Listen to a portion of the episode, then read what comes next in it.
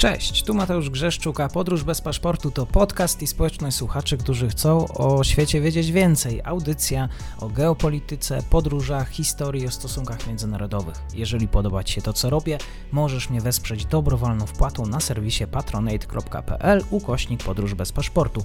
Serdecznie za to dziękuję, bo właśnie dzięki temu mam szansę rozwijać to miejsce. Obserwuj, polub i udostępniaj dalej. Zapinamy pasy, czas na kolejny odcinek podróży. Dzień dobry wszystkim słuchaczom. Dzisiaj mam wielką przyjemność gościć pana Michała Potockiego z Dziennika Gazety Prawnej, współautora książki Partyzanci, dziennikarze na celowniku Łukaszenki. Dzień dobry panie redaktorze, dziękuję za przyjęcie zaproszenia.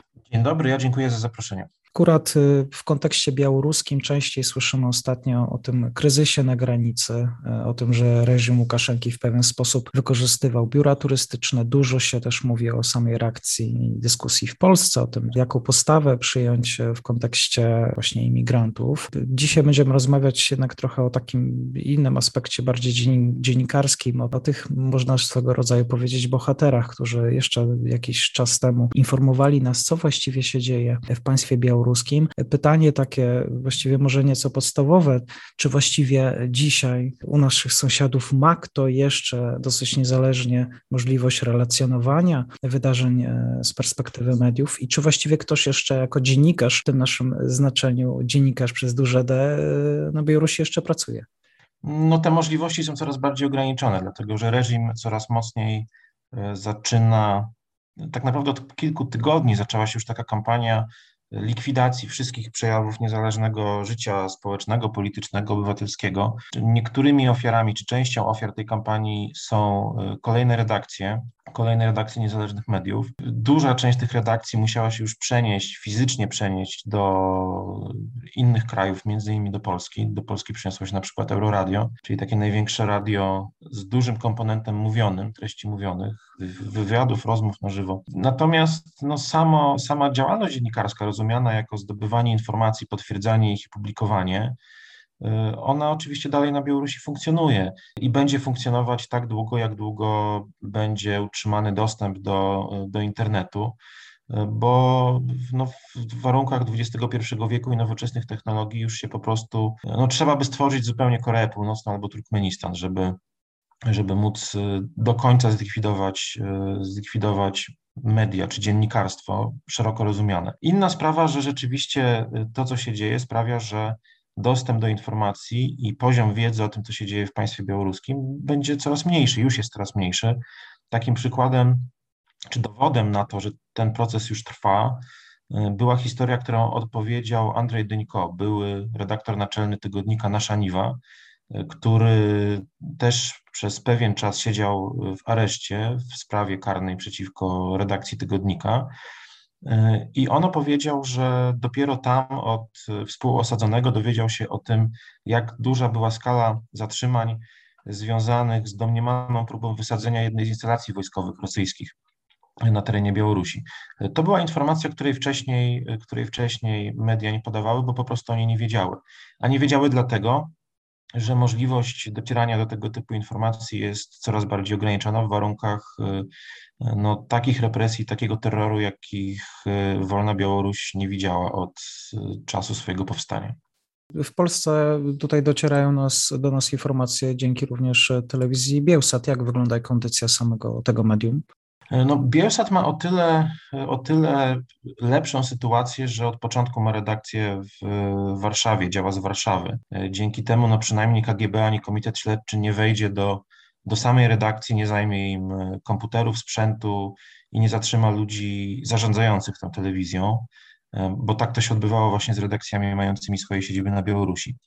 E, natomiast Bielsat jako telewizja jest poddawany, od samego początku był poddawany ogromnej presji i w zasadzie nawet w tych czasach bardziej liberalnych, przed wyborami, przed 2020 rokiem, E, akurat dziennikarze Bielsatu i tak byli na celowniku władzy, nie mieli możliwości w pełni legalnej pracy, bo e, nie były, nie, nie, nie dysponowali akredytacjami dziennikarskimi, one nie były im wydawane przez MSZ, w związku z czym zawsze można było ich zatrzymać, nałożyć karę grzywny, skonfiskować sprzęt i to się odbywało.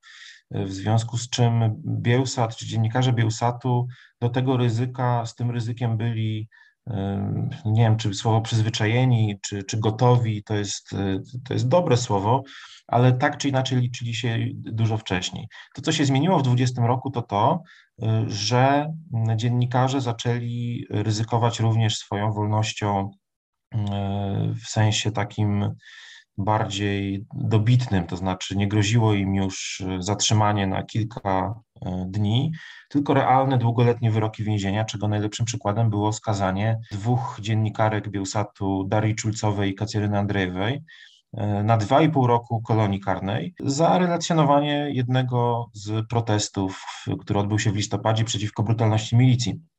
Akurat historia Darii Czulcowej i Kacjeryny Andrejewej jest opisana w ciekawy sposób, mam wrażenie, w naszej książce, w Partyzantach.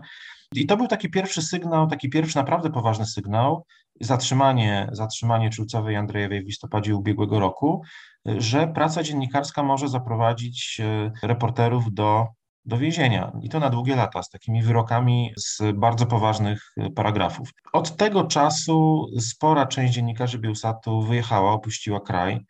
Duża część z nich przeniosła się oczywiście do Polski, w związku z czym no z tego, co mówiła, co, mówiła, co mówiła w rozmowie, w rozmowie ze mną dla Dziennika Gazety Prawnej Agnieszka Romaszewska-Guzy, czyli szefowa Bielsatu, no Bielsat musi się y, przestawić na taką pracę prawie że podziemną, to znaczy na pracę taką, jak, y, jak to wyglądało w czasach, nie wiem, Radia Wolna Europa na przykład i stanu wojennego.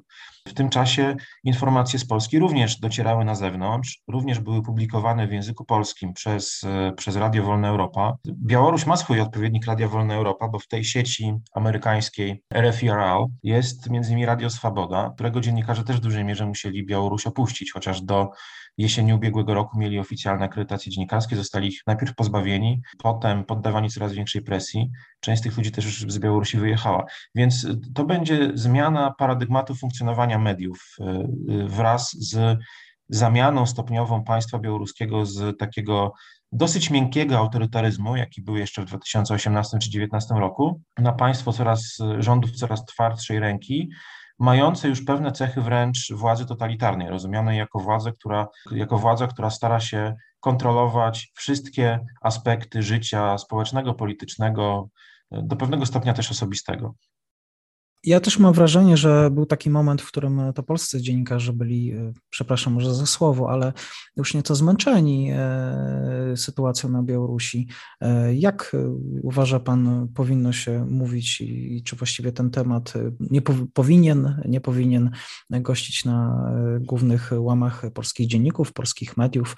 W jaki sposób też dzisiaj rozmawiać, mówić o tym, co się dzieje na Białorusi, również i w kontekście tej naszej całej dyskusji wokół imigrantów? No w, w, pewnym momencie, w pewnym momencie wydarzeń, kiedy, kiedy, kiedy kryzys, dany kryzys trwa długo, to rzeczywiście coraz trudniej znajdywać sposoby atrakcyjne dla odbiorcy, dla czytelnika, słuchacza, widza, opisu tej sytuacji. No bo jeżeli nowością były protesty w ubiegłym roku, nowością były kolejne kolejne elementy represji, ale w momencie, w którym e, mamy do czynienia już nie z drugim, dziesiątym, dwudziestym więźniem politycznym, ale tak jak teraz już 600 chyba 50 jest, czyli jeżeli mamy do czynienia e, z 650 więźniem politycznym, to to już nie jest e, news, mówiąc brutalnie i, i, i, patrząc tak od strony stricte technicznej. I dostrzega się zmęczenie również odbiorcy, E, no bo odbiorca, odbiorca nie będzie raczej czytał o tym, co już wie, to znaczy nie będzie czytał o kolejnych, e, o kolejnym dniu podobnie wyglądających represji. W związku z czym rzeczywiście media mają coraz większy problem z atrakcyjnym opowiadaniem o tym, co się na Białorusi dzieje, a, a odbiorcy z kolei odczuwają coraz większe znużenie e, z tematem. To jest naturalne, to, jest, to leży w naturze ludzkiej tak naprawdę. Trudno to, trudno to potępiać. Aczkolwiek ja jako dziennikarz, który zajmuje się, y, dla którego Białoruś jest jednym z głównych, dwóch głównych tematów obok Ukrainy, y, w moim interesie jest, żeby, żeby jak najwięcej o tym, co się dzieje na Białorusi mówić. I zresztą to jest też interes zarówno białoruskiego społeczeństwa, jak i białoruskich dziennikarzy, już schodząc na ten poziom, na ten poziom opisywany w naszej książce. Tak naprawdę, kiedy, kiedy pytam moich białoruskich kolegów, o to, w jaki sposób można im pomóc, to oni przede wszystkim mówią o tym aspekcie, żeby nie zapominać, mówić, opowiadać, opisywać, żeby robić to, co my teraz robimy, to znaczy, żeby rozmawiać o sytuacji na Białorusi i żeby te rozmowy o sytuacji na Białorusi były udostępniane jak najszerszej grupie, grupie odbiorców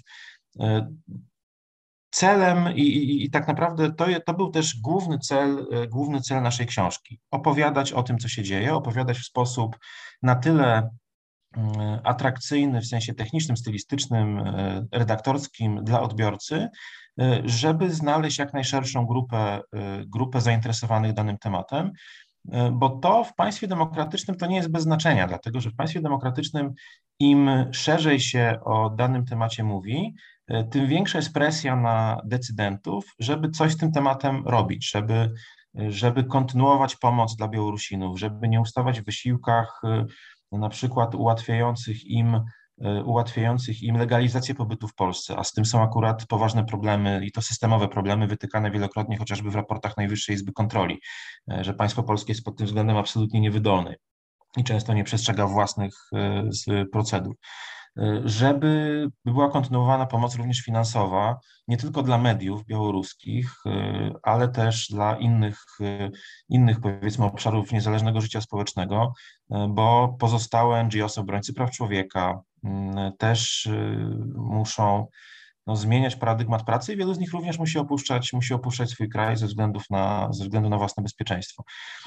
Więc myślę, że nie powinniśmy poddawać się znużeniu tematem, niezależnie od tego, że to, co się dzisiaj dzieje na Białorusi, no niespecjalnie różni się od tego, co się działo miesiąc temu, dwa miesiące, cztery miesiące.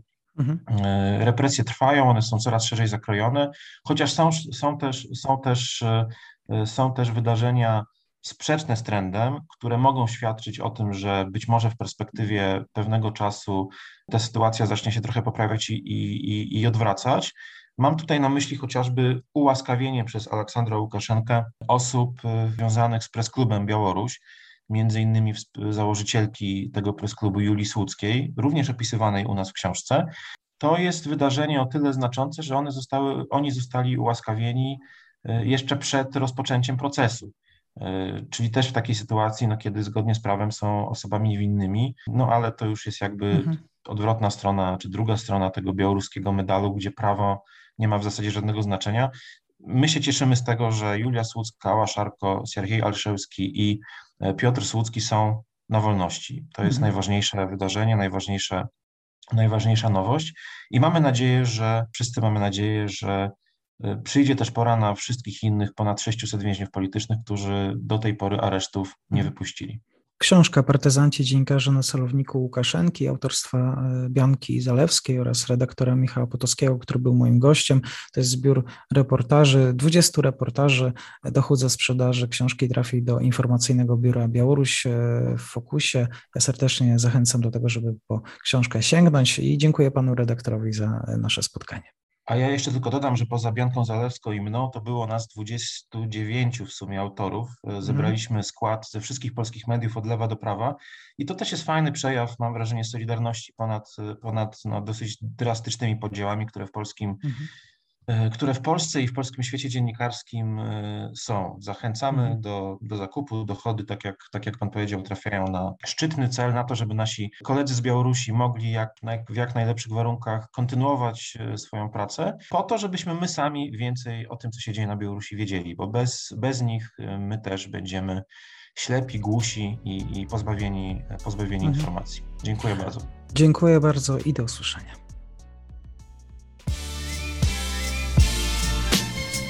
A teraz skrót wydarzeń światowego podcastu.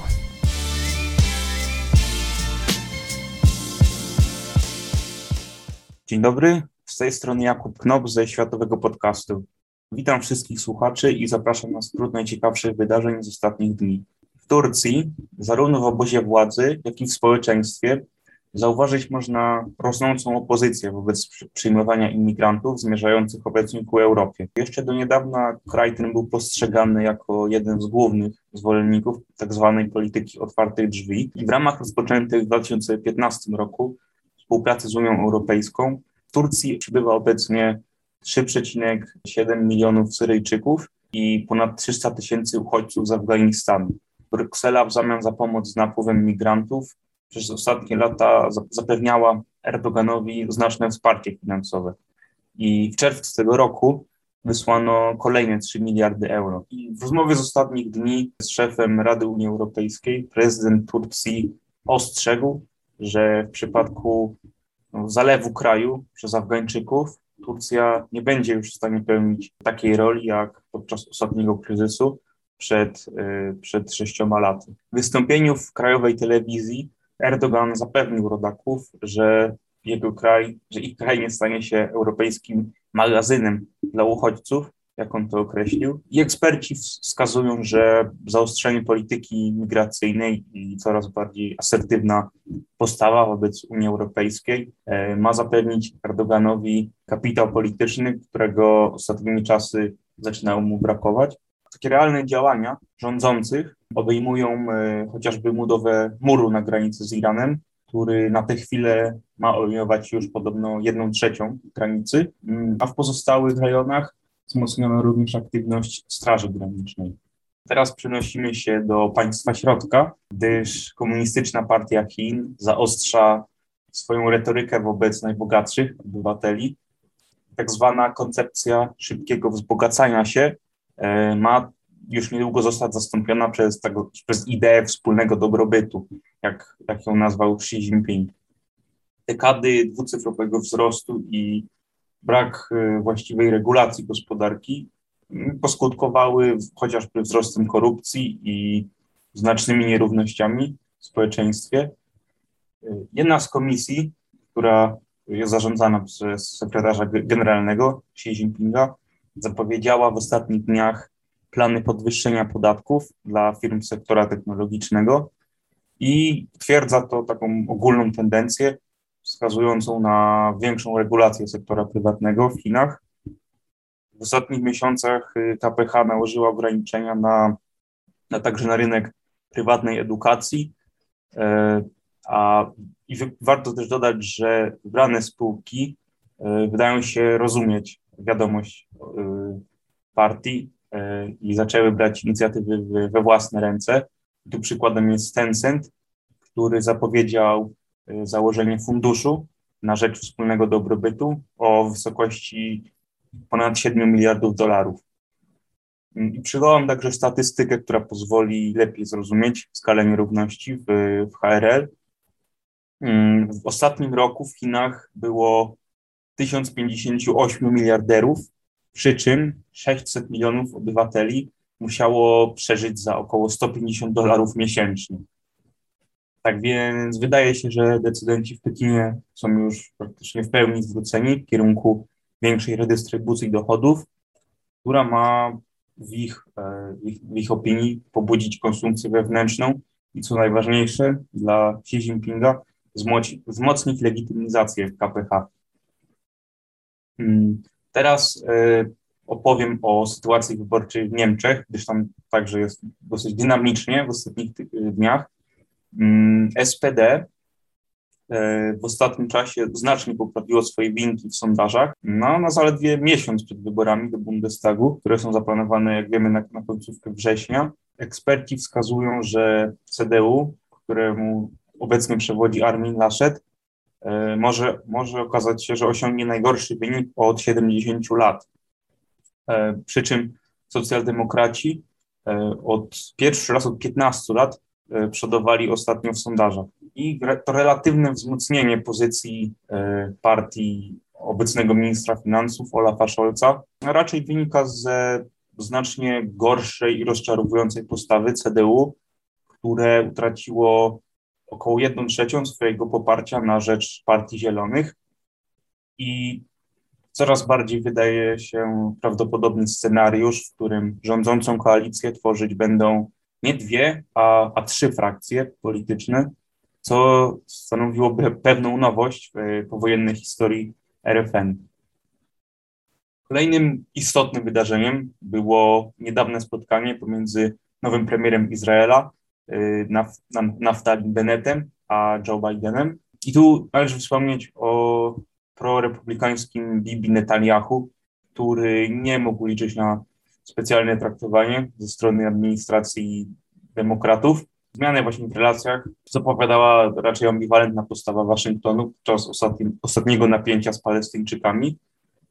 Jednakże nowy rząd y, złożony z ośmiu koalicji y, nie ukrywa, że chce resetu w relacjach z, z Waszyngtonem. I wracając do, do części, do, rozmo- do samej rozmowy, to istotna jej część była poświęcona kwestiom bez, bezpieczeństwa, głównie w kontekście Iranu i jego programu nuklearnego. Mm.